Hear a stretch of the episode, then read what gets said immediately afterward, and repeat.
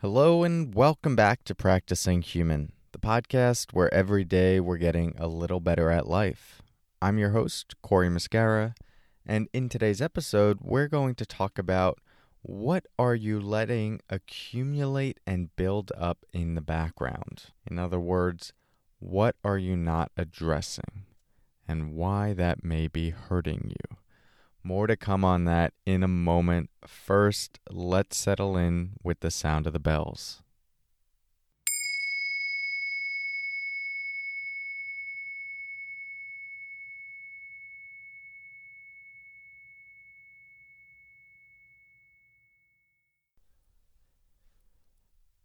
Okay, so what are you not addressing? What might be building up for you in the background of your awareness?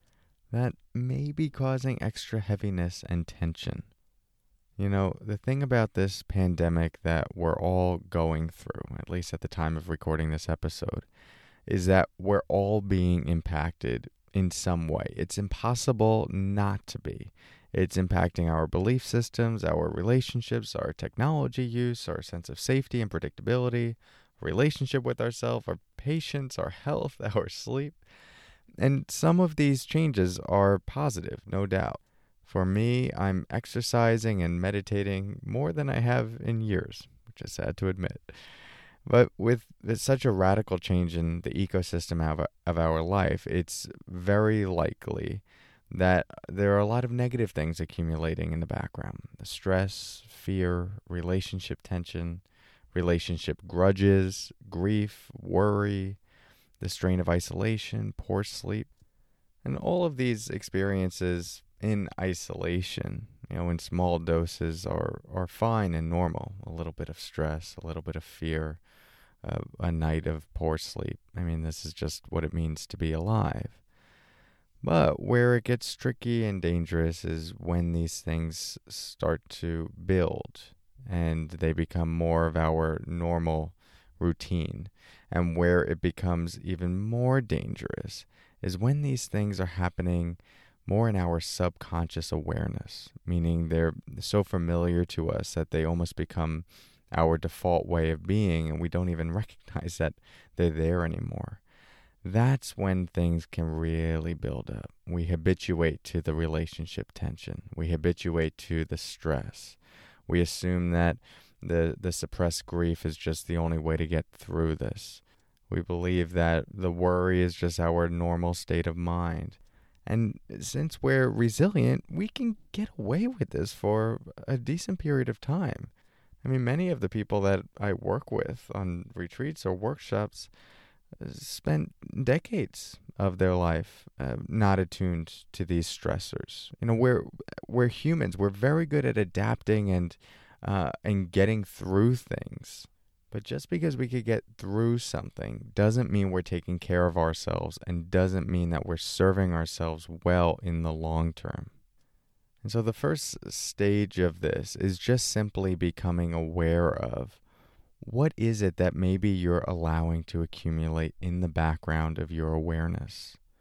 What is that thing that's sort of been there that you've been like, ah, I'll I'll fix that someday, or I'll address that at some point, or I'll have that difficult conversation with my partner uh, when the time is right, or I'll start meditating when I have a little more time. Chances are, if you really take a moment to, to tune in, to feel into it for yourself, you'll know what it is that you've been suppressing, resisting, not turning toward, and what it is that is weighing on you the power of presence, of mindfulness, of a meditation practice, or any sort of contemplative practice that asks you to be more attuned to your life and hold space for what's arising. The power of that is that you actually allow yourself to make contact with these things, these parts of you, these this stuck energy we could call it, stuck emotions, stuck thoughts, uh, stuck physical pain, grief, all of it's just stuck energy in this being that we call us, right? Our mind and our body. And when it gets stuck, we feel heavy, we feel tense, we start ruminating more than we need to, and we just don't feel like ourselves. But when we bring a, a presence to that experience, allowing ourselves to feel what's there, to connect to ourselves more deeply, well, it's like giving the system fresh water and the debris that was stuck in the river gets flushed out and, and the whole stream can flow with greater ease, clarity, and vibrance. So today, just make sure you check in with yourself, see if there's anything like that building up for you, and as best you can, try to bring it into your awareness rather than casting it out into the shadows. This alone can have a big healing impact. Okay, thank you for your practice. Be sure to stay for the after party after the bell because I have a really cool announcement. So I'll talk to you in a moment. Take care.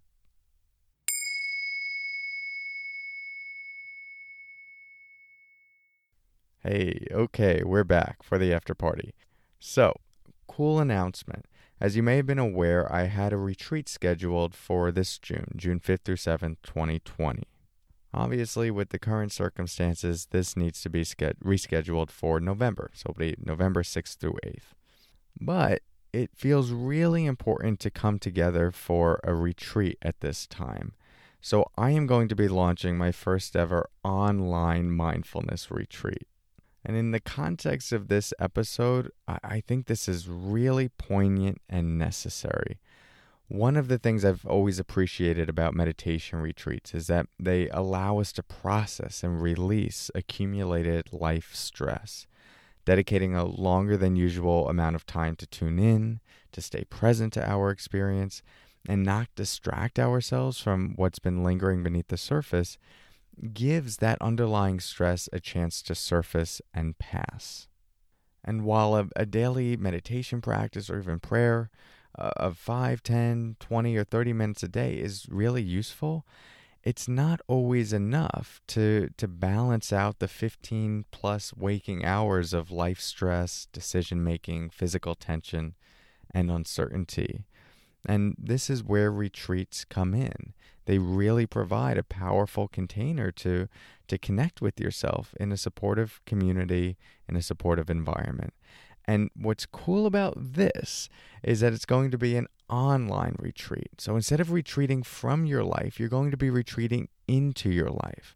We're going to have periods where we connect throughout the day from Friday evening to Sunday, but then you'll go back into your life and practice applying this. You'll go back to your parenting, being in relationship, maybe being alone, dealing with triggers, eating meals, walking the dog, writing emails, tending to loved ones, and whatever else the magically mundane moments of your life hold for you. And so, this interspersing of your normal day with short periods of mindfulness practice is a really powerful opportunity to apply these teachings where they matter the most. And that is real life. So I'd love to have you be a part of this retreat experience. It's going to be June 5th through 7th. Again, it's meant to fit into your day. Every, all of the sessions will be recorded. You can learn all about the retreat and you can register at www.corymuscara, C-O-R-Y-M-U-S-C-A-R-A dot com forward slash retreat. corymuscara.com forward slash retreat all the details will be there.